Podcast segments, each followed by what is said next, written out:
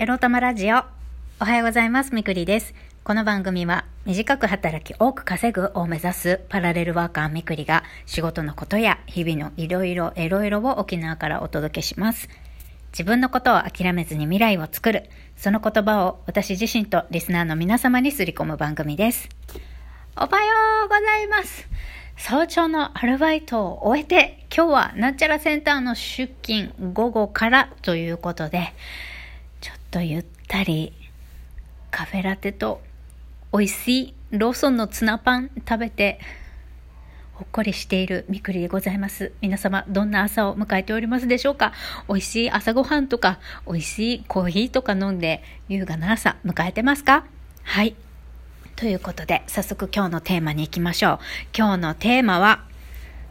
心のゆとりが何より大事についてお話ししたいと思います。まあ、言うまでもございませんね。あの、き昨日、おとといってね、私は、あの、リスナーの皆様に励まされ、えー涙がちょちょぎれるような思いをしておったんでございますが、昨日たまたまね、あの、YouTube の動画を見たんです。本、本の要約チャンネルね。えっ、と、何だったかなちょ、えっ、と、あと、あの、URL 貼っときますんで、ご覧になってください。あの、有名なね、ベストセラーの本の紹介、えー我慢して生きるほど人生は長くない。長くないってやつの、えー本の紹介だったんですけれども、これを見てね、ああ、やっぱり心のゆとりが大事で、自分を攻撃する人から逃げねばって思いましたね、私は。これを見て改めて。やっぱりやっぱり、まあ今日とか明日とかね、チャンスがあれば、チャンスがあればっていうかチャンスを作って、すいません。やっぱり私、業務委託契約解消させてください。もしくは解消できないのであれば、もうこの司会業だけお受けするっていうことにさせてもらえませんかと。もうちょっと 疲弊して疲れましたって言おうかなって思ってます。まあ、疲弊して疲れましたっていう理由もどうかと思うんですが、でも素直に言うしかないですよね。嘘ついて繕ってもさ、自分がやっぱり後悔するかなって思うので、そんな幼稚な理由でとか言われても、いや、嫌なもんは嫌なんですよっていうことでね。断りたいななんて動画見て思いました。うん。心の余裕が大事。でね、この要約チャンネルでね、言ってたの、言ってたのが、その自分が責任を持って守るべき領域があって、それは心、まあ、思考ですよね。心だったり思考。心、体、生活、人生は自分が責任を持って守るべき領域ですよっていう話をしてたんですね。うん。で、あの、他人がね、なんか何々するなとか、君には向いてないとか、いい年なんだからやめなさいよとか、まあ、あの、嫌なこと、一方的で、あの、不公平な要求をされるだとか、まあ何か否定をするだとか、そういったことを、あの、されること、すること、されること、すること、これをラインオーバーというらしいんですが、ラインオーバーだなって思ったら自分をまあ守っていかないといけないんだなっていうことを、あの、チャンネルを見てて思ったんです。だから私は自分を守るためにね、まず、あの、信用できない人とか自分のことを嫌いな人、自分を攻撃してくる人、あの、それはね、いくら、いや、感情で言ってないんです。仕事、仕事だから言うんですとか、言わないとすっきりしないですからねって言われたとしても、相手にとっては、相手がスッキリするために、その人が気分良くなるために、あの、好き放題言うんだけど、それって、自分がスッキリしたいがために相手に何を言ってもいいのか、仕事だからといって、はっきり言わなきゃいけないっていう、その自分の制御を押し付けて、相手を傷つけてもいいのかっていうことをね、やっぱ疑問に思ったんですよね。その私が業務委託契約の解消をせずに、あの、このなんちゃらセンターでね、仕事が続けられるように、課題を洗い出してくださいなんて言われましたけど、なんかね、嫌がらせをしないとか、攻撃的な発言をしないとか、もう部長に対する、あの、部長に対して私が傷つけられた嫌だなってって思ったことぐらいしか上がってこないんですよね。もうあとは、は、もう最初からスペックの高い人を選ぶとかね、プログラムマネージャー経験者を選ぶとか、何を手伝ってほしいのかっていうのを具体的に洗い出して、それに見合う人をちゃんと探すっていうことをやってくださいっていうことしか言えないんですよね。うん。あとは、うーん、まあ、仕事ぶりが芳しくないと思われたら報酬を削ることもありますっていうのは前もって言うべきだと思うとかね。そういうことぐらいですかね。私にも問題はあるけど、うん、センターにも問題があるっていうか、センターが求めてる人間がね、非常にスペックの高い即戦力になる人間を求めてるんだから、えー、それなりの人を見つけられるように、えー、見つけられるような方法でまず探すということと、見合わない人が来てしまった場合はどう対処するかっていうのを、ちゃんと事前に言っておくっていうのが大事なんじゃないかなと思いましたけどね。うん。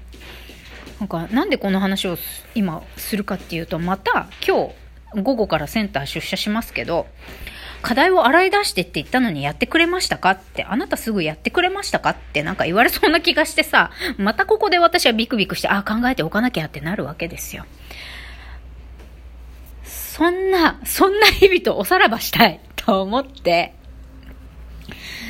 なんだかね、都合よくチーム、仲間だみたいなことを言われ、都合よくよそ者だって、厳しく仕事で審査されるのは当然だみたいに言われるのって辛いね。